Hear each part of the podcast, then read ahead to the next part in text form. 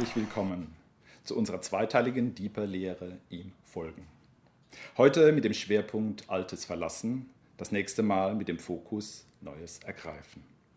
Und wir freuen uns, euch ein Stück weit mit hineinnehmen zu dürfen, hinein in unsere Geschichte zu diesem Thema. Wir sind Birgitta und Christian Nikolaus, seit Oktober 2020 Mitarbeiter im Gebetshaus in Freiburg. Wie es dazu kam, wie Jesus uns hierher geführt hat, darüber wollen wir heute und das nächste Mal ein wenig berichten. Und wir beten, dass Gott euch Anknüpfungspunkte schenkt für euer Leben und der Heilige Geist durch das spricht, was wir sagen. Ja, das Thema lautet ihm folgen. Und das ihm ist groß geschrieben, weil es uns wirklich wichtig ist, dass es um ihn geht. Es geht um Jesus es geht darum, einer Person zu folgen. Nicht einer Idee, einer Philosophie, einer Lehre oder einer Vision. Jesus zu folgen ist erstmal nur an seine Person geknüpft. In Markus 2,14 lesen wir, und als Jesus vorüberging, da sah er Levi, den Sohn des Alphaeus, an der Zollstätte sitzen. Und er sprach zu ihm, folge mir nach. Und er stand auf und folgte ihm. Jesus sagt einfach, folge mir nach. Das ist alles. Jesus ist der einzige Inhalt. Kein Lebensprogramm, keine große Vision, die es menschlich gesehen rechtfertigen würde, alles zurückzulassen. Er ist der einzige Grund. Der Ruf in die Nachfolge ist also die Bindung an die Person Jesu allein. Am Anfang unseres Weges war es für uns schwierig, keine Vision zu haben, keine große Idee, keine Richtung, wo es hingehen sollte. Aber mittlerweile sind wir da ganz entspannt, weil wir wissen, es geht um Jesus. Ihm folgen wir. Und Jesus fordert eventuell sogar heraus, eigene Vorstellungen, Lehrmeinungen um seiner Person willen zu verlassen.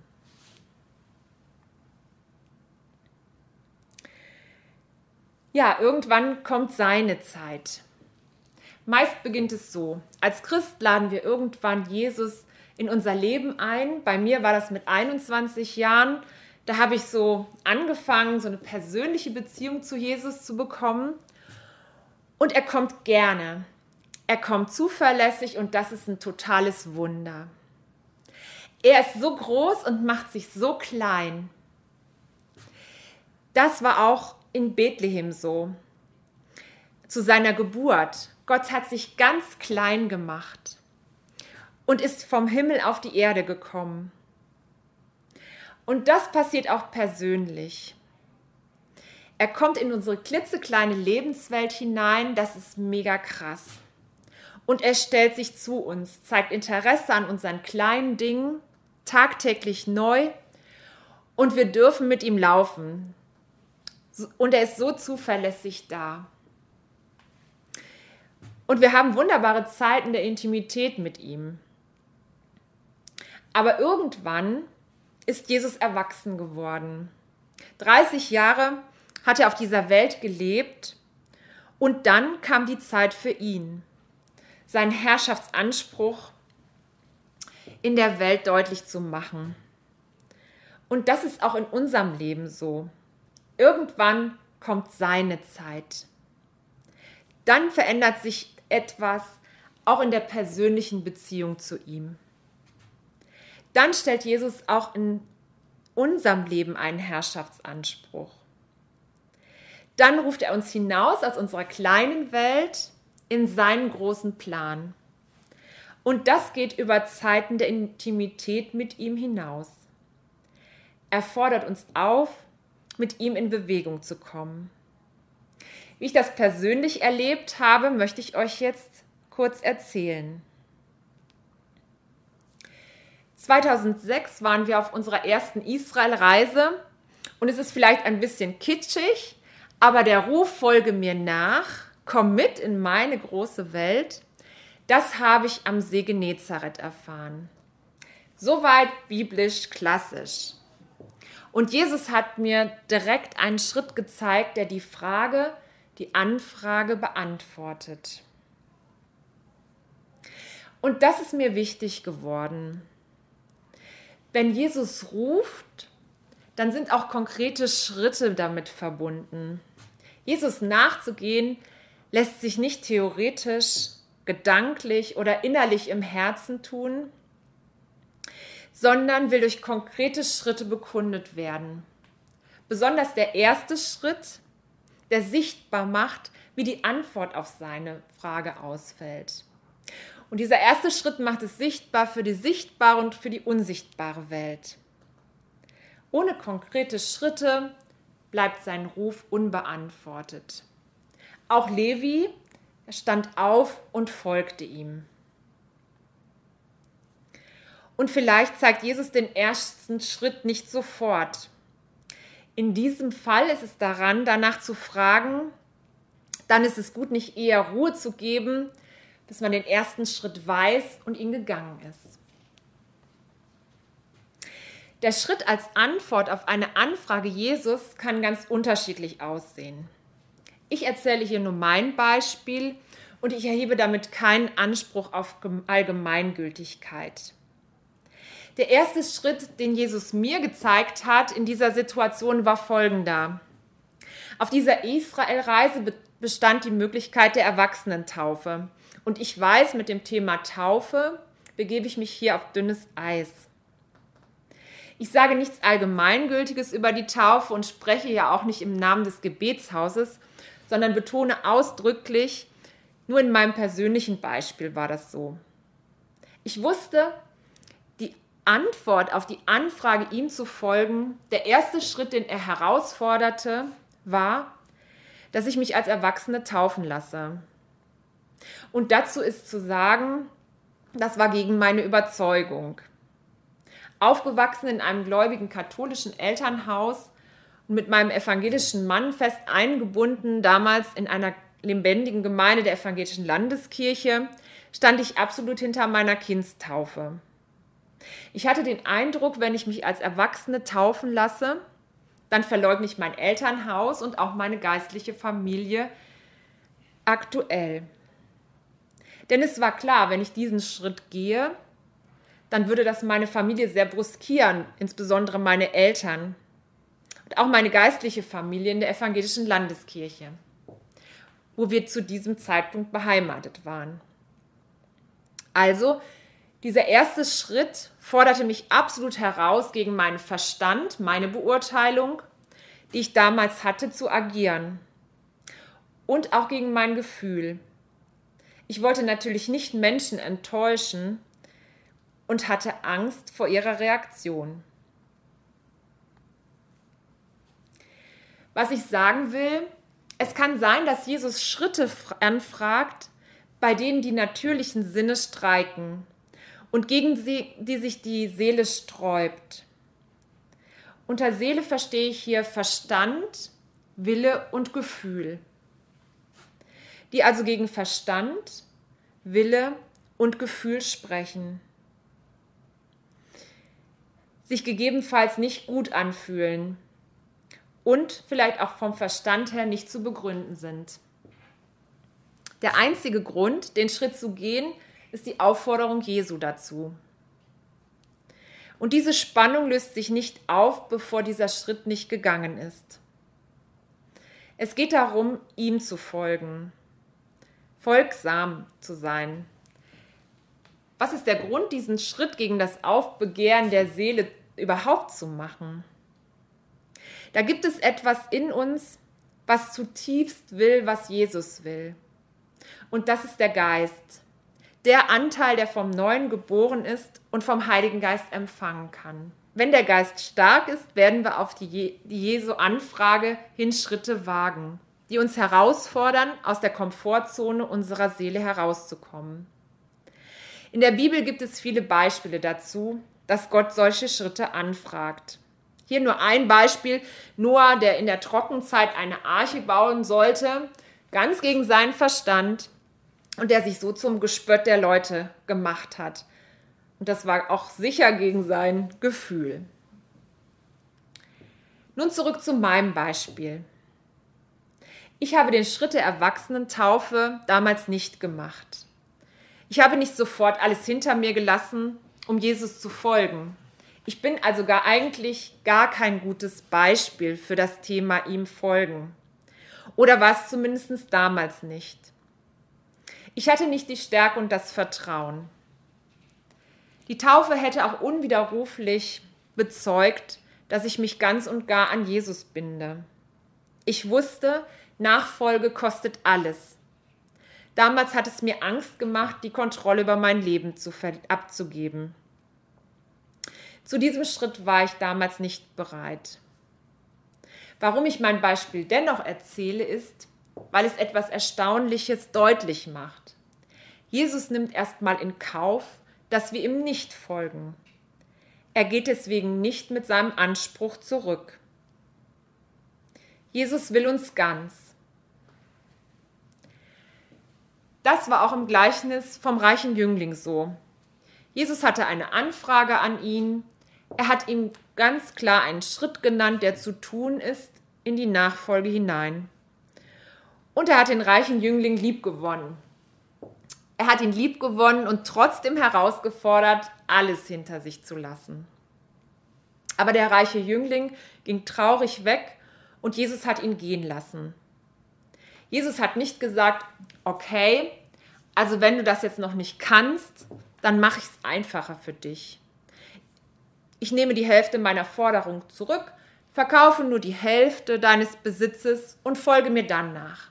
Nein, er ist dabei geblieben bei diesem radikalen Anspruch. Sogar die Jünger waren total entsetzt darüber. Jesus nimmt es in Kauf, dass Menschen ihm nicht nachfolgen, wenn ihnen die Kosten zu hoch sind. Denn letztendlich kostet es alles. Und Jesus macht keine Kompromisse zugunsten der Zahl derer, die ihm nachfolgen. Wenn wir glauben, Jesus macht dahingehend Kompromisse, haben wir ein falsches Verständnis von Gnade. Jesus konzentriert sich auf seine wenigen Jünger, die alles zurücklassen und ihm bedingungslos folgen, und schreibt mit ihnen Reich Gottes Geschichte. Wir heute haben das Radikale am christlichen Glauben vielleicht weitgehend verloren, Jesus aber nicht. Auch nach 2000 Jahren bleibt es dabei. Er will uns ganz. Er sagt, viele sind berufen, aber nur wenige sind auserwählt. Nur wenige folgen diesem Ruf. Er sagt aber auch, dass es für den Menschen unmöglich ist. Aber für Gott ist es möglich. Er schenkt das Wollen und das Vollbringen. Das ist seine Gnade. Dass er es möglich macht, dass wir alles hinter uns lassen. Und dennoch ist es für uns daran, diesen Schritt irgendwann zu machen. Bei mir war das so. Es folgte noch eine lange Zeit, in der ich wusste, dass die Antwort an seinen Ruf, ihm zu folgen, noch aussteht. Die Anfrage Jesu war eigentlich immer präsent. Auf dem Weg dahin habe ich noch einige Prozesse durchlaufen, sodass Vertrauen gewachsen ist und ich von alten Bindungen frei geworden bin. Ich bin Gott unendlich dankbar für seine Liebe und seine Geduld. Acht Jahre später war es dann soweit. Ich bin den Schritt gegangen und habe mich taufen lassen, immer noch mit wackeligen Knien. Und danach, mit diesem ersten Schritt ist etwas Entscheidendes passiert. Es war, als wäre der Weg dadurch gebahnt worden für die weiteren Schritte. Ab da an war klar, ich gehöre nicht nur zu Jesus, sondern ich gehöre ihm. Und das ist etwas völlig anderes. Vorher habe ich seine, nach seiner Meinung in bestimmten Situationen gefragt und dann selbst entschieden, was ich tue. Jetzt war klar, egal welche Anfragen er an mich stellen wird, die Antwort wird immer ein Ja sein. Hatte ich vorher Angst davor, ihm zu folgen? und vor den Kosten, die es mit sich bringt, so wollte ich jetzt sofort den nächsten Schritt tun. Es ist wirklich geschehen, was im 2. Korinther 5,17 steht. Darum ist jemand in Christus, so ist er eine neue Schöpfung. Das Alte ist vergangen, siehe, Neues ist geworden. Was innerlich passiert war, wollte einen Ausdruck nach außen finden. Ich wusste, in der alten Situation bleiben und nachfolgen schließt sich aus. Ich hatte es auf einmal satt, mich weiter um mich selbst, um mein persönliches Empfinden und um meine kleine Welt zu drehen. Nun wollte ich das Alte hinter mir lassen und Jesus folgen, egal was es kostet. Ich habe gemerkt, er will mich in seinen großen Plan mit hineinnehmen. Meine Bestimmung ist es, Land einzunehmen für sein Reich. Dafür bin ich gemacht. Und so gesehen hat Jesus zu folgen oder nicht zu folgen Konsequenzen nicht nur für einen selbst, auch für Gottes großen Plan. Ob du deinen Platz einnimmst oder nicht, ist letztendlich keine Privatsache. Es hat Auswirkungen über dein Leben hinaus. Deine Entscheidungen haben Auswirkungen auf den ganzen Leib. Die Bibel ist voll von Menschen, die sich haben rufen lassen. Zum Beispiel Mose, nicht auszudenken, wenn er das Volk Israel nicht aus Ägypten geführt hätte. Oder Maria, nicht auszudenken, wenn sie kein Ja gesprochen hätte zu dieser ungewöhnlichen Schwangerschaft. Oder Paulus, nicht auszudenken, wenn er sich nicht auf uns Heiden eingelassen hätte. Aber nicht nur die großen Helden der Bibel, auch du bist Teil von Gottes Heilsplan, Teil von etwas, das viel größer ist als du, Teil von der Bewegung vom Himmel auf die Erde. Wenn du nicht aus deiner Komfortzone heraustrittst und deinen Platz in Gottes Plan einnimmst, hat das Konsequenzen. Great Things, die in Gottes Heilplan vorgesehen sind, können dann nicht passieren. Great Things, die Ewigkeitscharakter haben.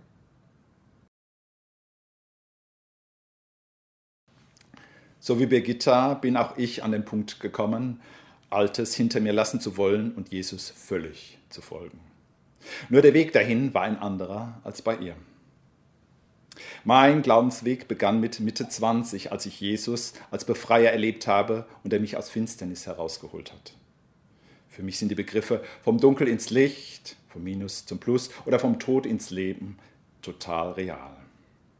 So habe ich lange aus Zeit der Dankbarkeit gelebt, gerettet und Gottes geliebter Sohn zu sein. Dabei blieb es jedoch nicht. Auch in meiner persönlichen Beziehung zu Jesus kam irgendwann seine Zeit.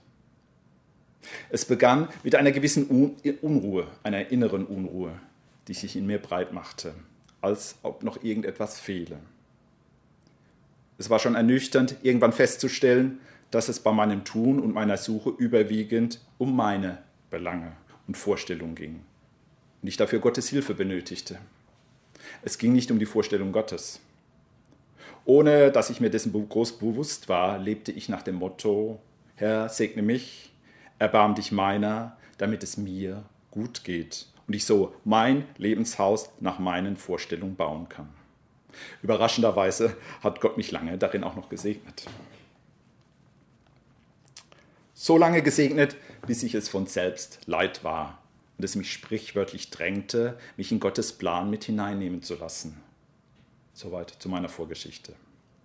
Jetzt zu unserem gemeinsamen Weg, ihm zu folgen. Ihm folgen. Wir hatten nicht die geringste Vorstellung, was dies bedeutete, noch wie das gehen sollte. Das Einzige, das wir wussten, war, es ist dran, das bisherige, das Alte zu verlassen. So gut und richtig es bisher auch war. Und es bedurfte konkreter, sichtbarer Schritte. Aber wie geht man überhaupt vor, wenn man das Ziel nicht kennt? Es geht nur Schritt für Schritt. Gott für den nächsten Schritt suchen und diesen dann auch gehen, wenn er ihn zeigt. Und nur diesen Schritt, nicht den zweiten. Den kann ich eigentlich gar nicht gehen, weil Jesus diesen erst zeigt, wenn ich den ersten gegangen bin. Dieses Prinzip entdecke ich auch immer wieder in der Bibel, zum Beispiel bei Abraham und Sarah. Sie gingen einfach los, ohne zu wissen, wo es hingeht.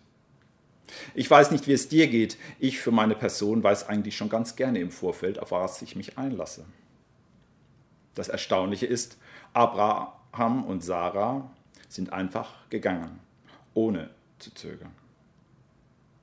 Warum nun? Schritt für Schritt. Was mich betrifft, weiß ich genau, warum Jesus nur den nächsten Schritt zeigt. Würde ich das Ziel kennen, würde ich loslaufen, mit dem Ziel vor Augen, nicht mit Jesus vor Augen. Nur im Schritt für Schritt lerne ich, seine Stimme zu hören und auf seine Stimme zu hören. Nur in diesem Schritt für Schritt höre ich oft die kleinen, zarten Impulse, denen nachzugehen so wichtig ist. So machten wir uns auf den Weg und sind auch den kleinsten Hinweisen nachgegangen, immer wieder mit der Fragestellung, Jesus, bist du es? In dieser Zeit fing Gott zunehmend an, auf unterschiedlichen Kanälen zu uns zu sprechen, durch Predigten, Bibelstellen, Menschen, Erlebnisse oder Filme. Nur ein Beispiel. Es war ein Film, bei dem der Hauptdarsteller von seinem Auftrag abgehalten werden sollte und dessen Auftrag, äh, Hauptaussage es war, vergiss nicht deinen Auftrag, du gehörst nicht hierhin. Du gehörst nicht hierhin, das hat total zu uns gesprochen. Damit diese Worte nicht in unserem vollen und herausfordernden Alltag untergingen, haben wir sie auf ein Blatt Papier geschrieben und bei uns ins Schlafzimmer gehängt. Wir gehören hier nicht hin. Und dieser Erinnerungszettel war total wichtig für uns, sonst hätten wir das in unserem damals vollen Alltag schnell wieder vergessen. Crazy vielleicht, dass ein Film solch eine Auswirkung hat, aber es war so.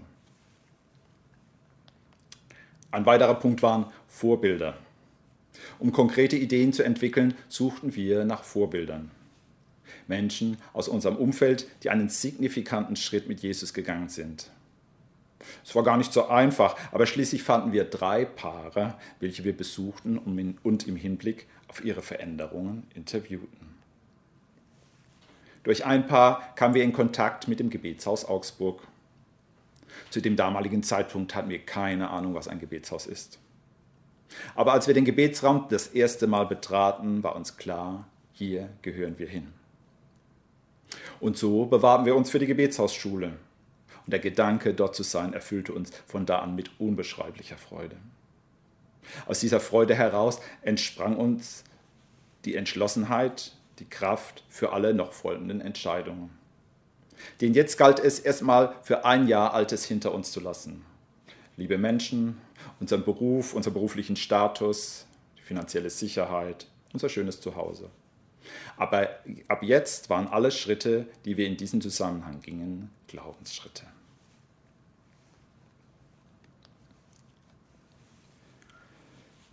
Was sind Glaubensschritte? Glaubensschritte sind Schritte, die auf Glauben beruhen. Nicht auf Wissen, nicht auf Können, nicht auf Fürwahrhalten, auch nicht auf Erfahrung. Sonst bräuchten wir keinen Glauben. Dabei ist der Glaube nicht auf eine Sache, sondern auf Jesus gerichtet. Er sagt, wer an mich glaubt, nicht, wer sich vorstellen kann, was ich tun werde. Wir haben gelernt, Glaube entsteht nicht in der Theorie, Glaube entsteht im Laufen, im Tun, in der Praxis. Wenn ich einen Schritt im Vertrauen auf ihn gehe, nicht vorher. So wohnt jedem Glaubensschritt eine Spannung inne, die sich letztendlich nicht vor dem Tun auflösen lässt. Sie löst sich erst auf, wenn ich den Schritt gegangen bin. Was ist Glauben also? Nach Hebräer 11.1 eine feste Zuversicht und eine Überzeugung von Tatsachen, die man nicht sieht. In meinen Worten ausgedrückt, Glauben ist Vertrauen mal Gehorsam. Glaube ist Vertrauen multipliziert mit Gehorsam. Die feste Zuversicht liegt im Vertrauen auf ihn, wer er ist. Und Überzeug das Überzeugtsein liegt, drückt sich im Gehorsam ihm gegenüber aus. Man kann auch sagen, das Maß des Glaubens ergibt sich aus dem Maß des Vertrauens an Jesus und dem Maß des Gehorsams ihm gegenüber. Hingegen ist Gehorsam ohne Vertrauen kein Glaube. Es ist Sklavenmentalität ohne Liebe, ohne Beziehung, ohne Hingabe. Vertrauen ohne Gehorsam ist auch kein Glaube. Es ist Einbildung, wie Filme schauen. Die Emotionen werden angesprochen, aber erlebt habe ich in Wirklichkeit nichts. Vertrauen. Wir persönlich sind total dankbar, dass Gott uns beide schon im Vorfeld auf die kommenden Schritte vorbereitet hat, indem er unser Vertrauen in ihn durch verschiedene Prozesse wiederhergestellt hat. Denn nur jemanden, dem ich absolut vertraue, kann ich bedingungslos hinterhergehen. Nur jemanden, dem ich absolut vertraue, unterschreibe ich einen Blankoscheck. Ich jedenfalls muss zutiefst wissen, er ist absolut gut. Auch wenn die Umstände vielleicht dagegen sprechen und ich ihn nicht verstehe. Es bleibt dabei, er ist absolut gut. Nun zum Thema Gehorsam. Gehorsam heißt, ihm zu folgen, bedeutet, ihm folgsam zu sein, ihm Folge zu leisten. Mal ehrlich, Gehorsam ist kein einfaches Thema, oder? Besonders in unserer Zeit ist Gehorsam stark negativ belegt. Wir sind es gewohnt, Dinge kritisch zu hinterfragen, Autoritäten skeptisch gegenüber zu sein und nur das zu tun, was unserer Beurteilung nach richtig ist. Aber Jesus sagt in Johannes 15, 14 ganz klar, ihr seid meine Freunde, wenn ihr tut, was immer ich euch gebiete. Das entspricht nicht gerade unserem Bild von Freundschaft, oder? Bei Jesus gilt es da umzudenken. So gesehen ist Gehorsam die Liebessprache Gottes. Das ist für uns mehr als gewöhnungsbedürftig. Aber wenn wir mal in der Bibel schauen, was dort im Hinblick auf Gehorsam steht, stellen wir fest, wir kommen an diesem Thema nicht vorbei. Im alten Bund ist es der Gehorsam Gott und dem Gesetz gegenüber, im neuen Bund der Gehorsam der Person Jesus gegenüber. Auch wir wurden auf unser Weg der Nachfolge mit dem Thema Gehorsam konfrontiert. Wir haben gemerkt, hier ist echt ein Lernfeld für uns. Ein kleines Beispiel. Da wir Lobpreis lieben, war für mich die Aussicht, während der Gebetshausschule Zeit für Lobpreis und Anbetung zu haben, quasi himmlisch. So meldete ich mich natürlich für den Lobpreistrack der Gebetshausschule an. Der Gebetsleitertrack interessierte mich nicht wirklich, er kam für mich nicht in Frage. Es kam jedoch anders als gedacht. Aufgrund der hohen Teilnehmerzahl konnte ich nicht an dem Lobpreisteil teilnehmen. Die Situation war also grob folgende.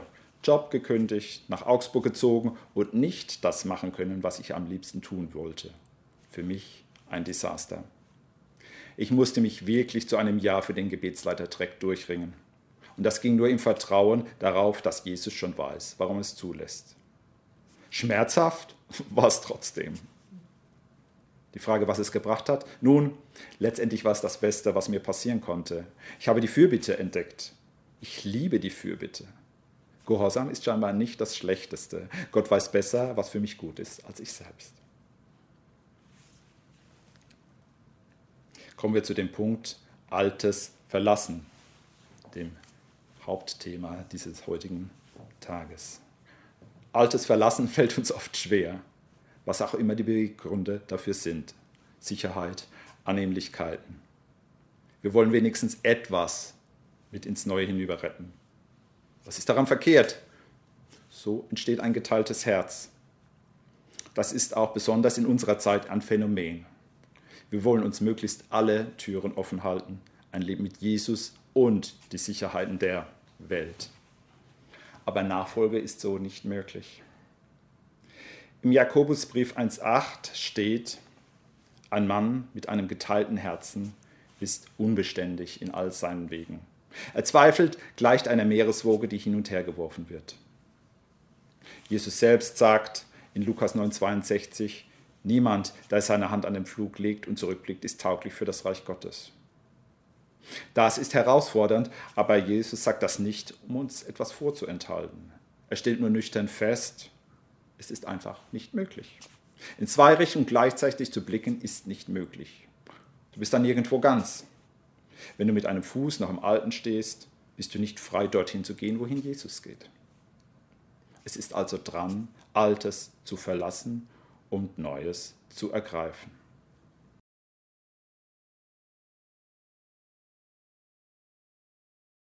Wir finden gut, wie Paulus es im Brief an die Philipper beschreibt. Dort steht in Kapitel 3, Vers 13, Brüder, ich halte mich selbst nicht dafür, dass ich es ergriffen habe. Eines aber tue ich. Ich vergesse, was da hinten ist und strecke mich aus nach dem, was vor mir liegt und jage auf das Ziel zu. Ja, unser Gebet ist es, dass du das leise Reden Gottes hörst, dass du ihm nachgehst, den nächsten Schritt suchst, so lange, bis du ihn gefunden hast. Wir beten um Vertrauen und Mut und Gehorsam ihm gegenüber, diesen Schritt zu gehen. Und dass du in die Freiheit trittst, Altes zu verlassen und Neues zu ergreifen. Soweit für heute. Was dahinter steckt, Neues zu ergreifen, wie wir dies erlebt haben und immer noch erleben, das erfährst du in Teil 2. Bis zum nächsten Mal. Bis zum nächsten Mal.